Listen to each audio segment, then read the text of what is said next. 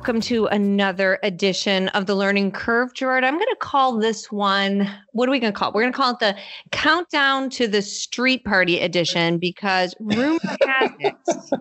Rumor has it that we're going to be receiving some shots pretty soon. Maybe uh, in, uh, in, in shots of, of liquor. Shots. More than well, I mean, it depends on how soon we all need the liquor, Gerard. I don't think we have to wait months for that. Certainly not in my house. You do not.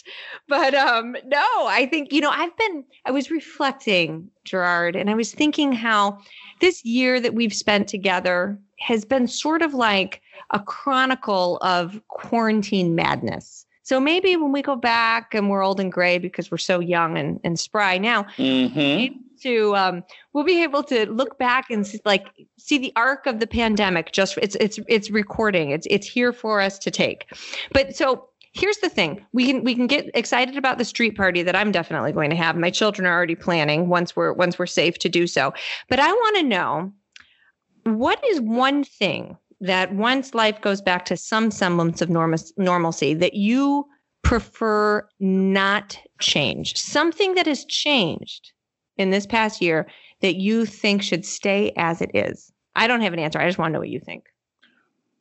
The continuation of remote meetings and conversations. Yeah. I will still do it in person, but I think the fact that we can now have speakers who may would have in person would have charged us 25, 50, 75,000 who are yeah. willing to now have the same conversation with a larger audience and still charge. That's fine. But I want to keep what we see right now, even if it's 35% of it. Yeah, no, I'm with you. And, and you know what goes with that is um I mean, don't worry, don't worry, people who employ me. I'm still willing to do work travel once it becomes safe. But boy, yes, I don't really miss the inside of airports very much. Mm-hmm. I miss fancy hotel sleep. Not that I get to stay in fancy hotels very often, but I I I, I don't miss airports. I miss not building up enough points on Delta um, I'm yeah, currently so platinum status and I am close to diamond oh, status. Just so go ahead and brag. I'm close yes, to diamond no, status. Uh-huh. travel for the cause. Um, I like yeah, yeah. You're up in the vacation. front. You're up in the front, and the rest of us are in the back eating the bad food. I get it, Gerard. Thanks for rubbing that. I needed that today. I needed that today. Next next episode, we're going to discuss what I'm going to do with all the Amazon boxes that arrive at my house on the daily. That's another pandemic problem. Uh, ah, but, but, but, you know, we, yes. we move on to, to education. So you just kiss your brain and think on that one for for a week. Okay, I, am going to need it. Can only make so many box cars with my kids. Um, all right, we we have to get down to work today. Apparently, we have work to do. I've got a story of the week. I'm always happy to talk about New Hampshire, just because it's just it's a beautiful place filled with super mm-hmm. interesting people. Um, one of our fabulous producers uh, happens to live in New Hampshire. It's Michaela Dawson, and um, finally, finally, New Hampshire. So I think many times on the show, at least a couple, we've talked about the fact that formerly the New Hampshire legislature kept basically saying, well, there's this federal charter schools grant. Yeah, we, we don't want that. We, we don't want free money for our kids. We, we don't want federal money for charter schools.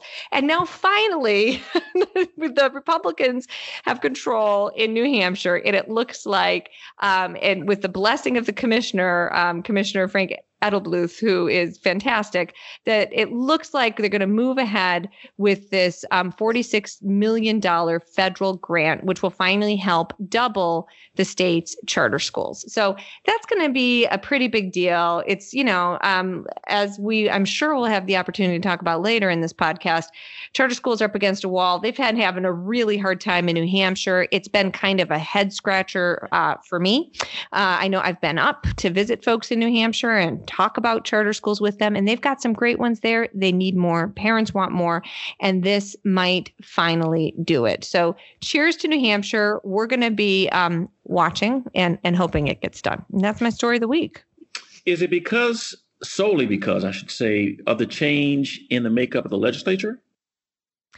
Well, uh, it seems to be a pretty big part of it. Yes. Okay. Okay. the legislature just kept saying, yeah, no, we are not going to take that. And actually, in this article that I'm looking at, Gerard, which is um, from the Concord Monitor, um, you know, they describe in detail how it was the Democrats who controlled the fiscal committee for the past couple years had just strongly opposed the grants, and so they would delay, and then they would just finally they voted against them entirely. So, um, you know, and the argument was the same old argument that that we know isn't true. They would drain money. They would be so terrible for public education. Um, they are public, by the way, just in case anybody was curious. And yep. yeah, so this this change has made a difference. So, you know, as we talked about post election, it's sort of like um, the federal election went one way, a lot of the state elections went another. And I think that's really healthy. I think it's really healthy that we're going to see some changes in our state legislatures. I've been to New Hampshire a couple of times. In fact, it would have been with um, EdChoice, uh, Rob Enlow, and his team. And of course, uh, uh, Jason, uh, who we've had on the show mm-hmm. before, uh, his mm-hmm. old neck of the woods. It's not, I'm not saying this for New Hampshire per se, but when I hear you talk about this, I just find it interesting when people say they don't want federal money. I often hear we don't want federal regulations or control, but we don't want federal money. Money. That's, that's yeah. I'll, I'll, leave it at that. So, so Carl, I've got a, another good story of the week as we always do, and mine is further south than yours. Uh, it's talking about what could take place in D.C. And so, uh, Mike Antonucci, who is a writer for the 74, Title of his article is From Cafeteria Salad Girl to U.S. Secretary of Education, question mark, the rise of former NEA President Lily Garcia. And he goes on to note that she began her career as the salad girl, and that led to her becoming a school teacher. It led to her becoming the teacher of the year for the state of Utah, and then later president of uh, the largest union of its type in the country. And there are at least rumors, both official and unofficial, uh, to say that she is one of the top three people that uh, President-elect Biden Biden is looking at uh, tapping to be Secretary of Education. And in the article, it goes on to talk about her credentials. It also raises questions about what will it mean for charter schools, as we've talked about, what it will mean for private schools, but more importantly, what is it going to signal uh, to the rest of the country, given her world, her worldview and education. Uh, one thing that stood out for me, and maybe it has more to do with Utah. Maybe it's just me because I'm getting older. The salad girl. Uh, she wasn't a girl uh, at the time that she was doing this, so maybe salad lady. And I say that in part because we have a ten, tendency to often refer to uh, women who are strong, confident in their field as girls, even though when they're older than 12. And number two, she brings a lot to the position that's interesting. Now, someone who uh, worked on the Trump transition team, who supported him in 2020, who is a supporter uh, still of uh, Betsy DeVos beforehand uh, and what will take place afterwards, I think Biden is within his right to support uh, someone like her to be Secretary of Education. And guess what? I think she would bring three unique things to the table. Uh, number one, I see her as an outsider. Now, that's going to sound strange given the fact that she's the president or former president of the NEA, which um, from you know 1990 to 2016, uh, one of the largest supporter of Democrats across the country, very strong in funding federal campaigns, and elected officials who have very different views than I do on vouchers, charters, tax credits, and otherwise. But she, as an individual, is an outsider. And why do I say that? If she, in fact, becomes Secretary of Education, she'll be the first one in there who made a career out of teaching in public schools. Most have uh, come from the area of public policy, of being a governor, uh, being a superintendent. A couple have actually had classroom experience, but she would be the first one. So she is going to be an outsider. Number two, she's going to bring to that position experience of what it's like to be in the classroom. And because she supported this um, Every Student Succeeds Act, I think she's going to bring to the table a voice of what federal mandates actually look like in the classroom. Not per se at the school board or the superintendent, that's important. Not as a state chief, that's important, but for someone who's in the classroom. And third, yes, while she served as a union president, she's also bringing in a national and state level organizational piece of what it means for people who are involved in delivering education at the local and state level. So while I think there are other candidates who are equally qualified, who are part of the one and two that Biden is taking a look at, I don't think we should simply dismiss her because she's a uh, former NEA president. I think she is someone we should take a look at, and I think that she could actually add something to the conversation. And I'm glad at least that she's on the uh, on the table for consideration. Mr. Robinson, you never cease to surprise me. I mean, how many listeners of the Learning Curve would think, no way, we wouldn't have a nice thing to say about, about a former union head?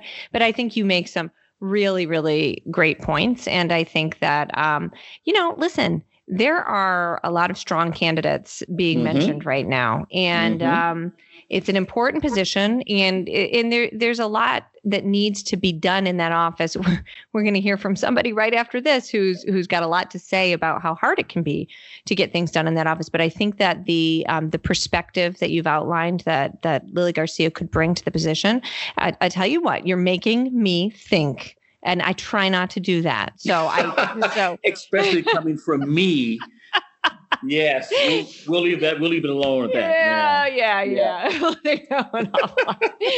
yeah.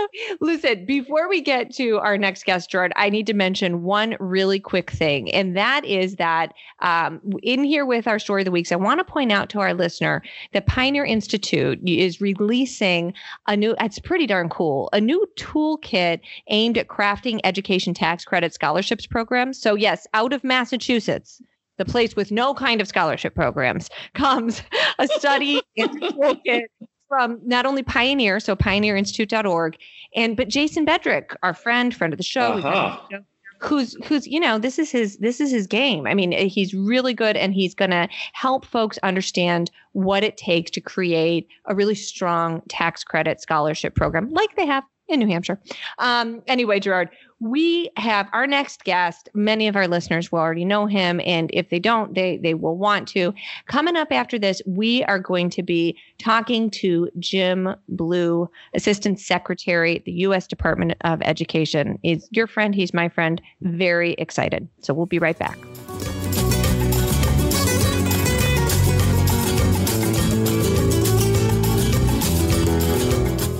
Listeners, we are back with somebody that I believe many of you will know and be very eager to hear from. We are talking today with Jim Blew, who currently serves as the Assistant Secretary for Planning, Evaluation, and Policy Development at the U.S. Department of Education, and he will be there until January 20th, 2021. I, for one, will miss him.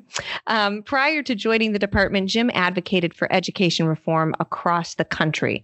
His roles included serving as director of the 50 CAN affiliate Student Success California California, national president of Students First, and national director of the Alliance for School Choice and its predecessor, the American Education Reform Council.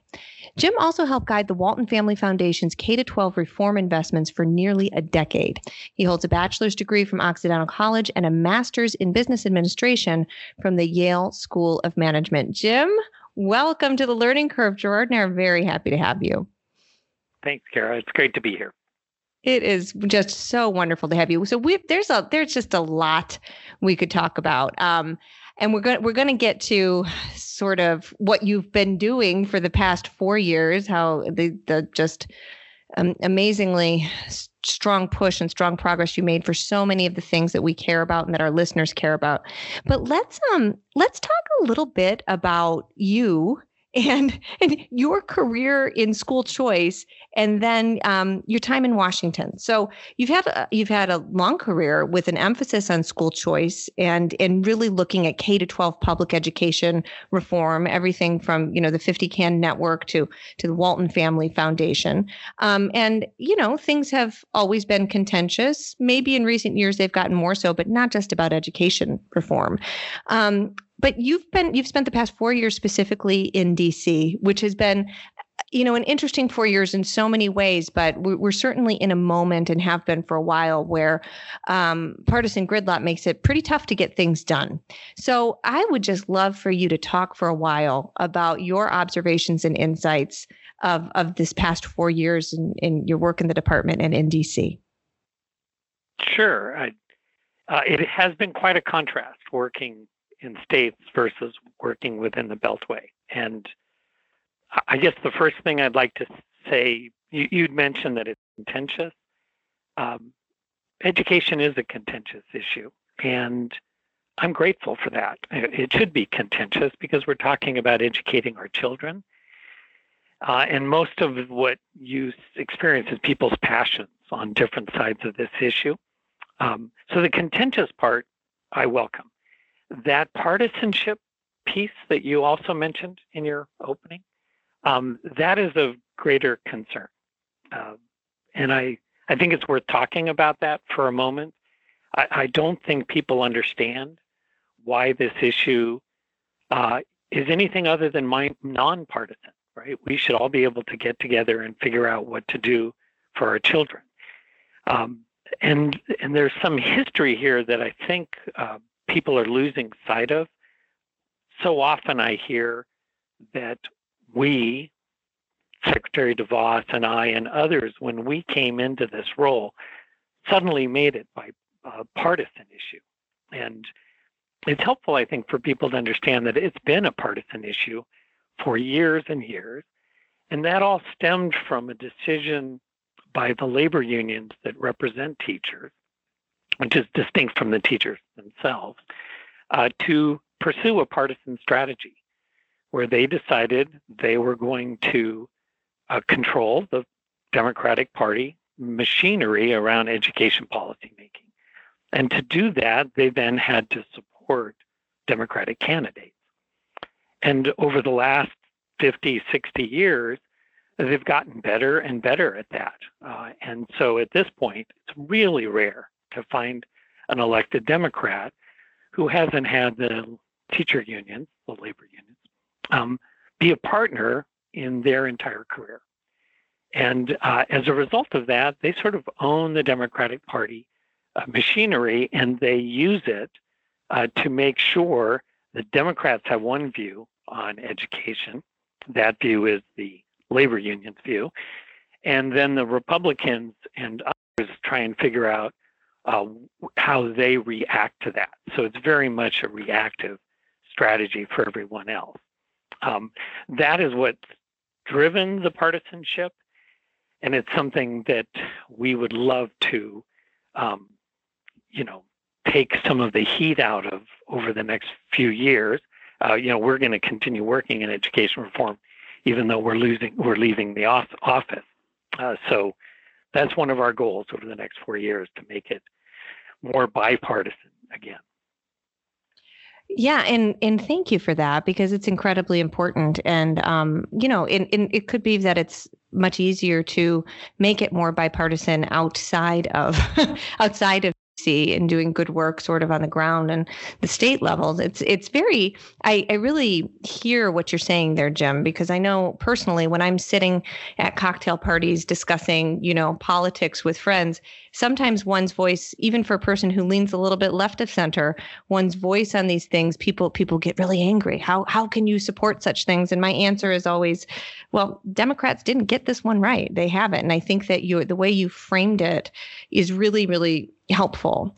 Um, and and that brings us to you know so much of what you're already alluding to is this this staunch opposition of so many on the left to to anything um, school choice, whether it's public school choice, private school choice, et cetera. And, and you've spent um, the past four years working side by side with Secretary DeVos and, and, you know, she has been, she has herself been um, a controversial figure in many ways, but it's her, the work that she has done on behalf of kids, both as a public official and a private citizen is is pretty unparalleled. I mean, she's been thinking about these issues for quite some time.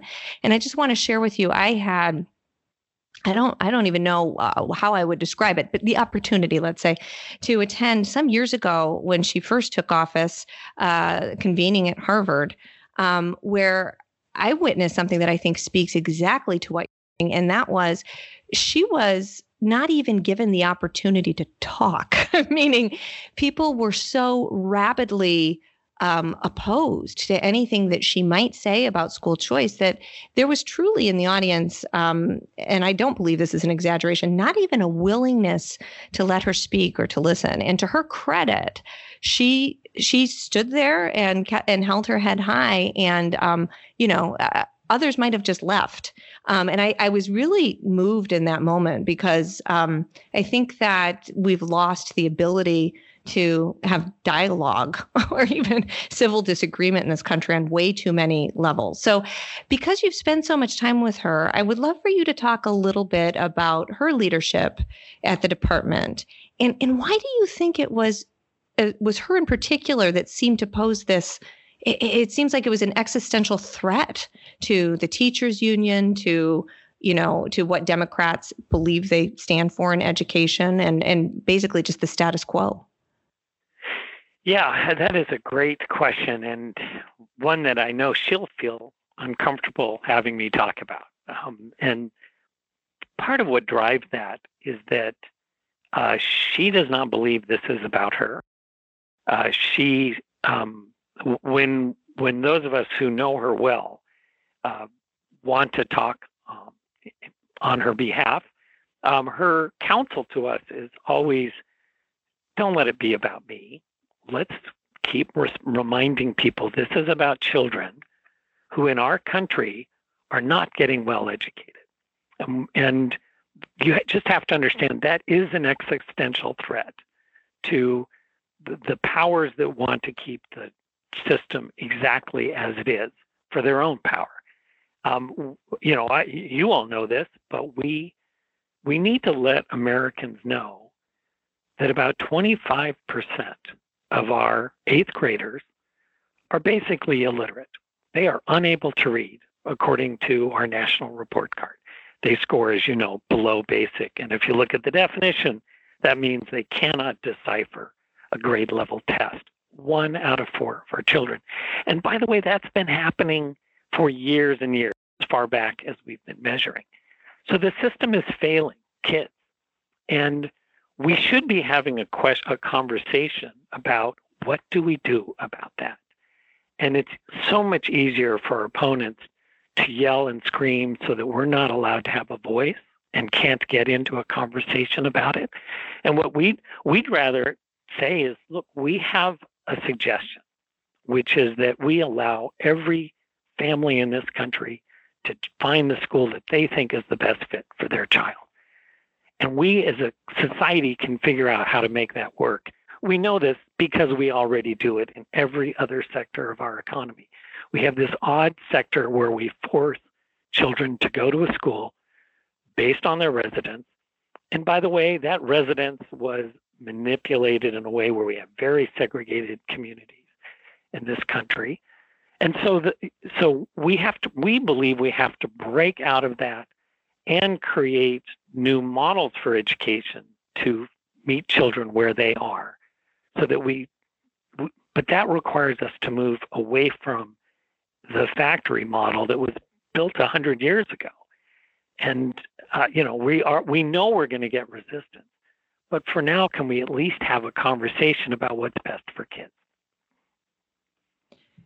So Jim, something that strikes me about that is when when we we we know, me and we meaning the grand we, those who study education, who think about these issues, we know that when we frame it as you just did, that what parent, every family to be able to choose the school that's going to work for their child, that's going to help their child achieve academically and, you know, feel safe, feel comfortable, feel feel wonderful at school.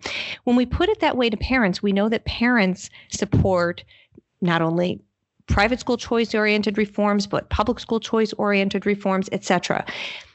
Do you think, Jim, it will be easier or is it easier to talk to parents about what it is you all are trying to do, have been trying to do outside of this official role at the Department of Education? Because there seems to be this huge disconnect, right, between what parents say they believe and then maybe the way they vote or i don't know if the if the opposition's message is just louder and clearer and somehow more threatening right? You're going to take away my local public school which is of course not the case. What's what's your take on on the conversation that we need to be having with the public? Yeah well so i have a peculiarly beltway focused view of this right now which hopefully will dissipate as i move away from dc um, but look i think what the Democratic members of Congress in particular, who represent communities where the education system is not performing in a, well, in a way that will allow their own constituents to thrive in the global economy. I have a real dilemma. Uh, on one side, they get a very clear message from the labor union, the teacher union, that stay in line. Choice is not allowed. We that you know, if you go against us on this, we will make sure you face a primary and you will no longer be in office. And what their constituents want. And one of the advantages of having this platform is that the secretary continues to say, "Can we please have a conversation about school choice?"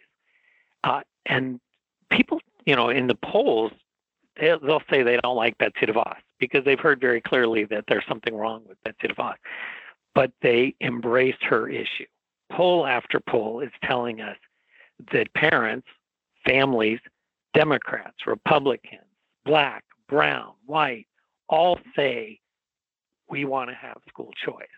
And so their members have a dilemma where do they do what the teacher unions are telling them they have to do, or do they listen to their constituents?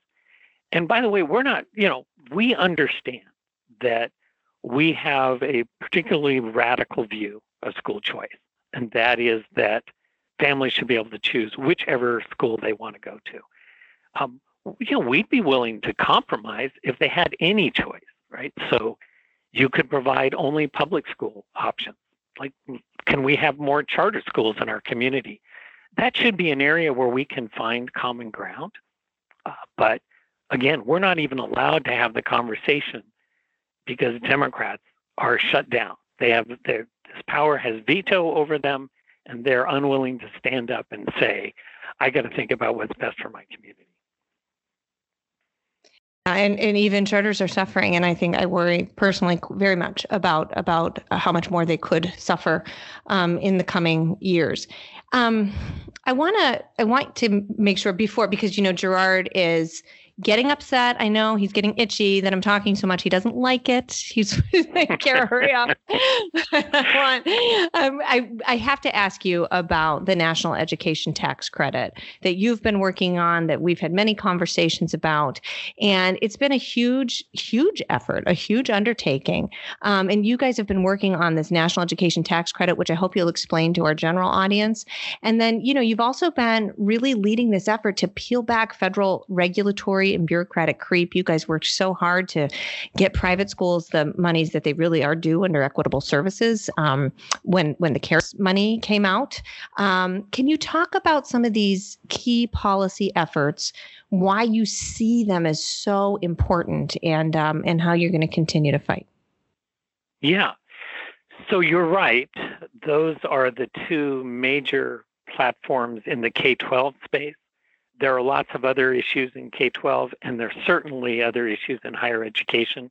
Um, that's probably for another conversation.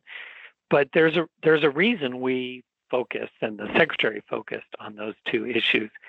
Uh, let me start with the federal role in education because uh, that's one we don't talk about as much. And I'd love to, of course, I'm happy to talk about the tax credit too.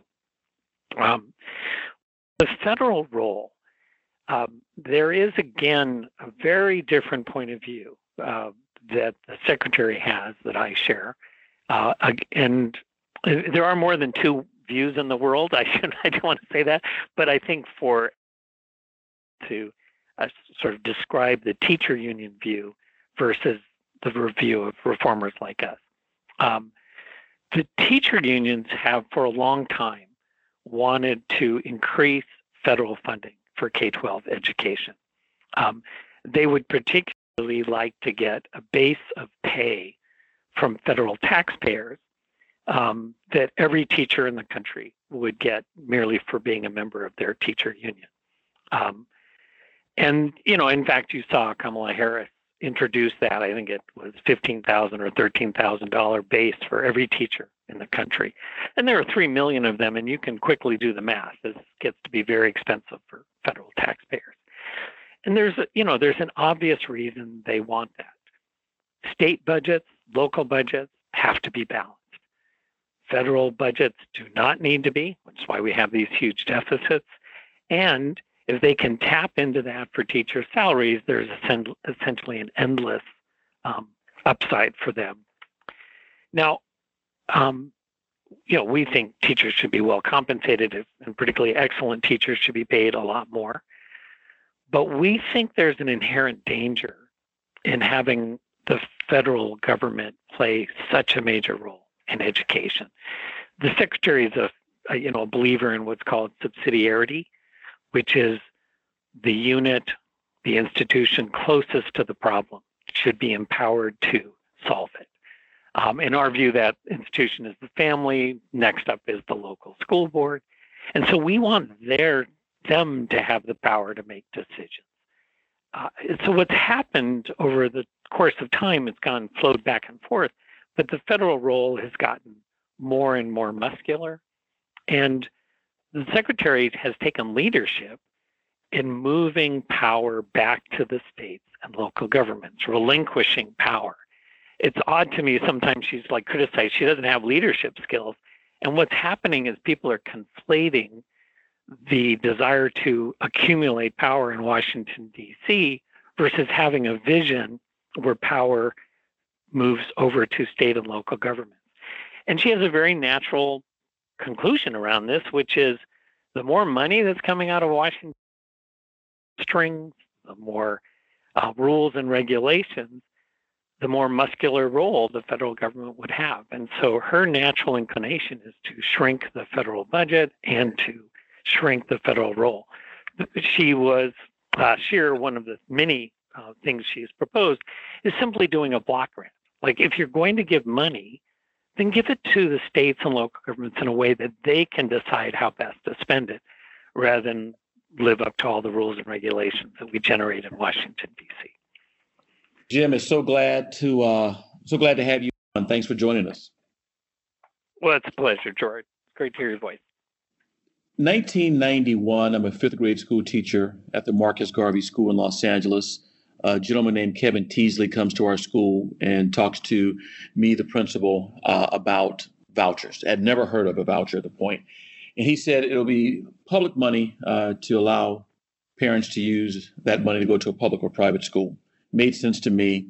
And then I ended up working with a group of people to get a petition signed to get it on the California ballot.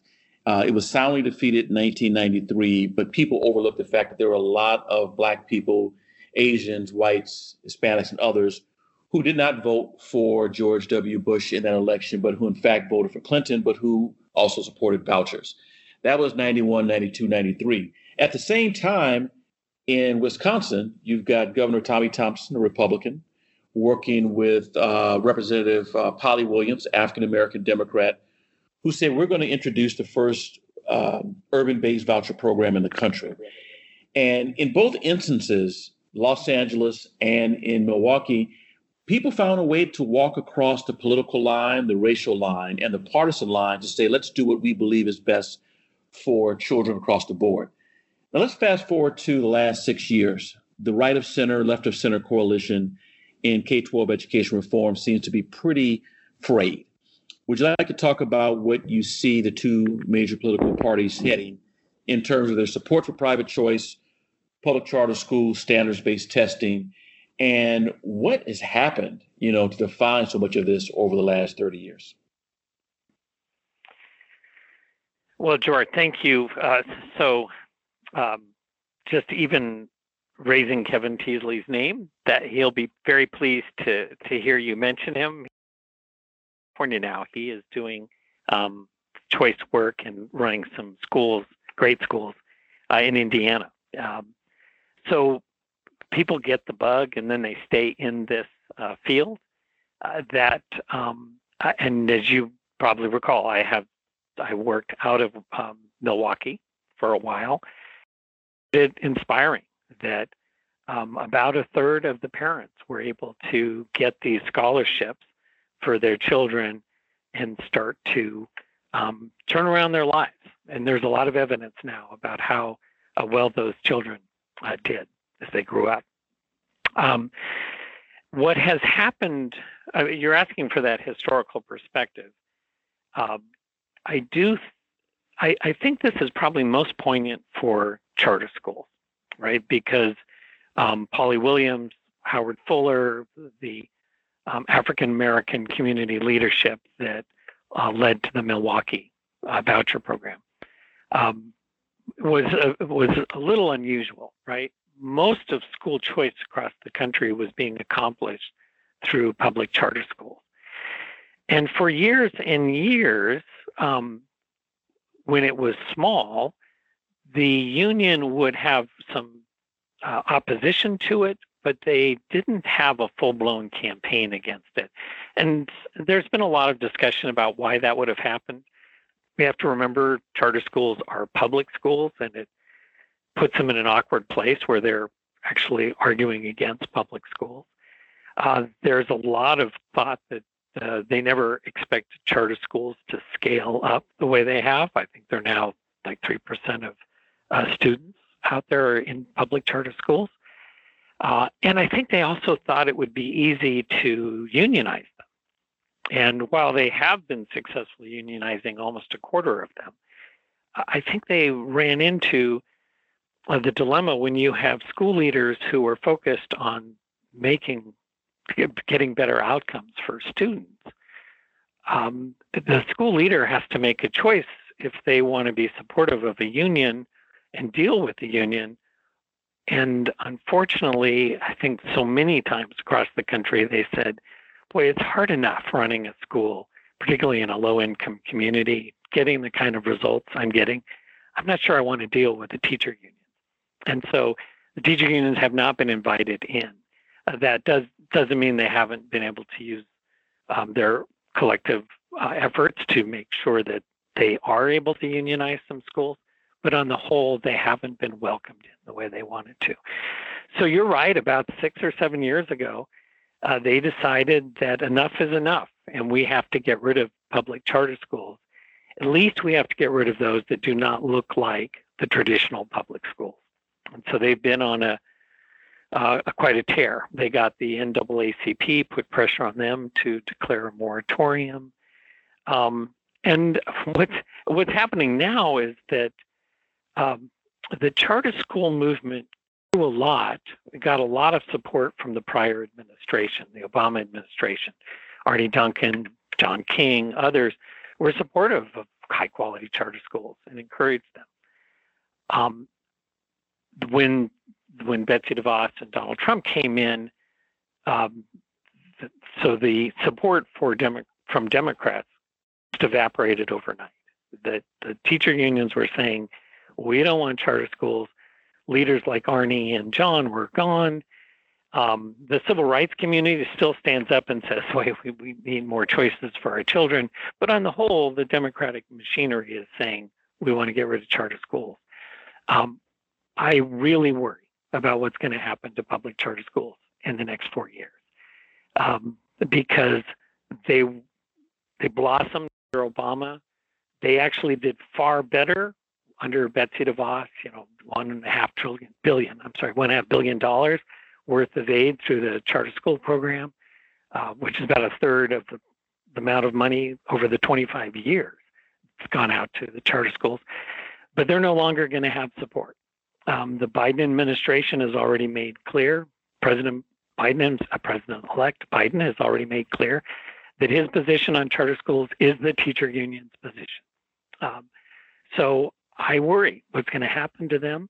Um, I hope that what happens is that the communities who are benefiting from charter schools will stand up and tell their representatives, Democrats, Republicans, no, we not only need to continue the schools we have, we need more high quality options in our community.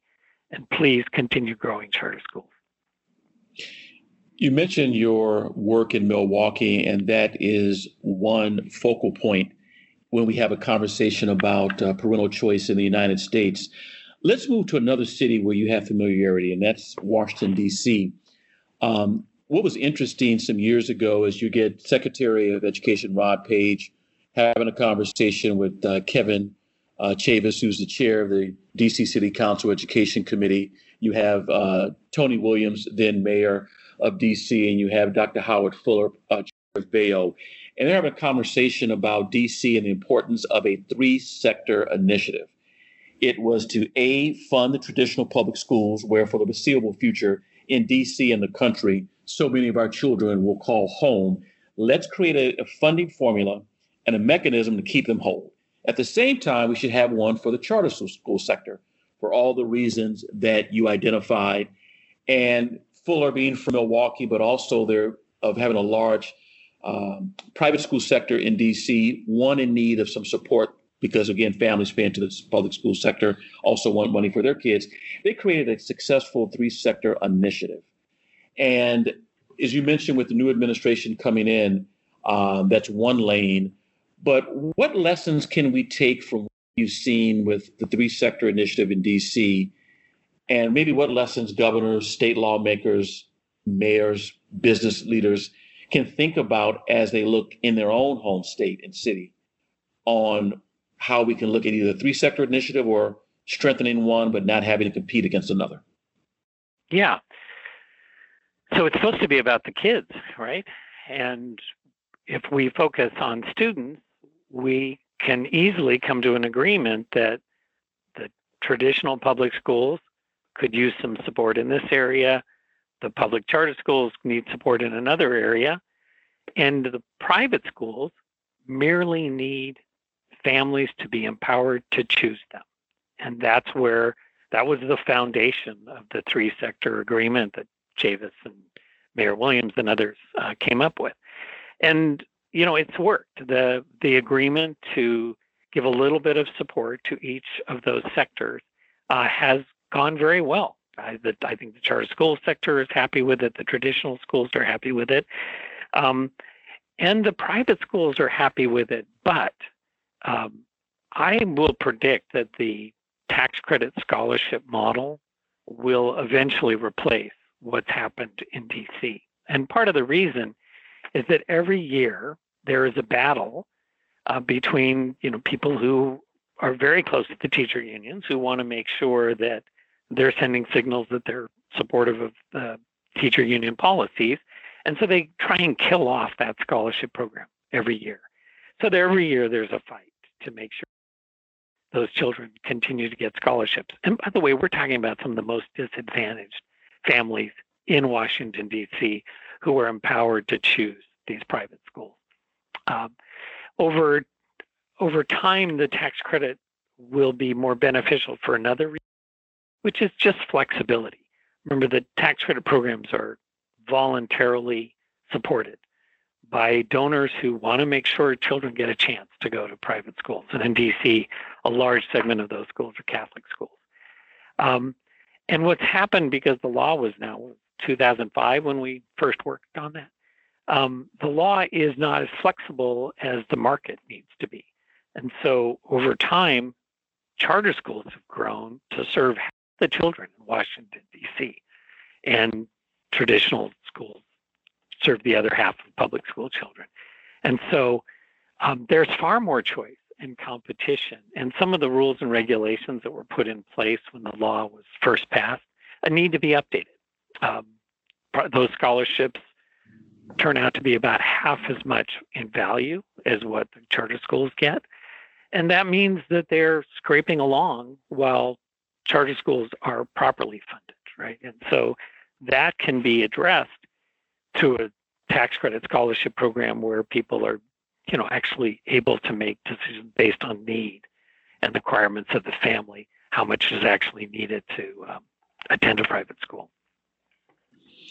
All very good points, and I'm always glad to hear you attentive to finance and the nuances of what education tax credit will look like versus a voucher, and the fact that if you talk to Dr. Fuller and if Polly Williams uh, was still around with us today, how they would look at funding the voucher differently for tuition versus what the cost of true education is uh, across the board. Well, Jim, first of all, let me thank you for spending time with us. Thank you for your service uh, to the country and your role at the U.S. Department of Education.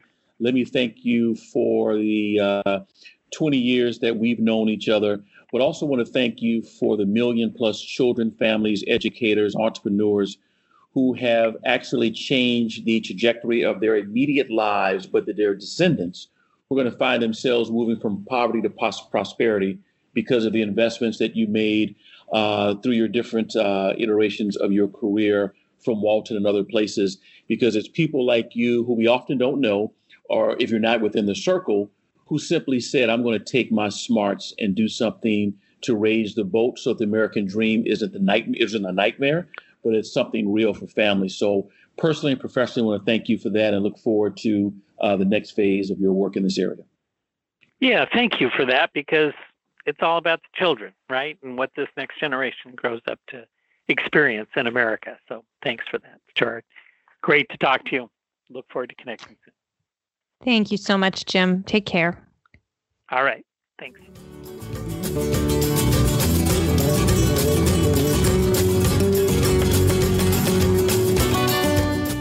Gerard, we're going to close it out with the tweet of the week. And because, you know, I'm so biased against my place, actually, I'm not biased. I'm, gonna, I'm about to critique where I'm from. Um, this is a great tweet from a quote from an article in, by Ira Stoll in Education Next.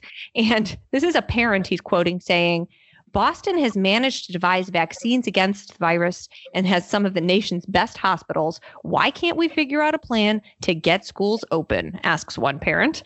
And, you know, so this goes right back to I, I mean, Boston's not alone. A lot of places across the country, kids have really not had any in person instruction. In Boston, it has been a particular challenge. And, you know, it's really, this article is really interesting because it talks about groups of parents that are just out there saying it is time reopen our schools. Other places are doing it safely. Other countries are doing it safely. Our children are falling behind. One of the things I loved about this article is one of the parents in it pointed out very frankly, he said, this is not a political issue. School reopenings have become highly politicized. And he said, look around you almost everybody in Boston is a Democrat, right? You, in fact, you just have to. You might maybe you could find some people right of center if you if you head down to Pioneer Institute's offices, but but for the most part, you know, a it's a pretty blue place. So it's not a political thing. It's parents of of, of every background want these schools open. The one with the one caveat, I would say this. Um, you know, I think that the mayor has had obviously a very tough decision in front of him this whole time. And we have to respect the wishes of parents who do not feel safe. And there are many of them, especially in communities um, in certain neighborhoods of Boston that have been heavily impacted. But I think this all goes to flexibility. Like, uh, some places have done a much better job of saying, we're going to figure out how to meet the needs of different kids. If you want in person, we're going to try and figure that out for you. If you need to stay remote, we're going to try and figure it out for you. Uh, so far, Boston has struggled to do it. And the one thing I will say um, to to the author here of what is really a great article, uh, Mr. Stoll, is that I would I would have loved to see a little bit more discussion of the role that the Boston Teachers Union has played in ensuring that schools um, are, have remained online, quite frankly. So um, that is our tweet of the week. It's a good read, listeners, if you if you get a minute in education next. So, listeners, um, Gerard and I are taking a vacation. Our producers are taking a vacation. We hope that many of you will be taking a vacation. Maybe you can catch up on your learning curve listening, but we will be back with you in the new year very happy to have said goodbye to 2020. And we're going to be back with a great first show. We will be talking to, drumroll, Eva Moskowitz, the founder and CEO of Success Academies, Success Academy Charter Schools. So, Gerard, I'm going to miss you, man. Yes, we have had a had an eventful but uh, good 2020 in some ways, and uh, glad to tag team with you and look forward to what 2021 will bring. It's got to be better, right? mm, don't know. Uh, don't don't curse it, right, Cara? Don't curse it. Well, I wish you very happy holidays and you and yours health and happiness, and look forward to talking to you after January one. Take care, Gerard. Take care. Bye, everyone.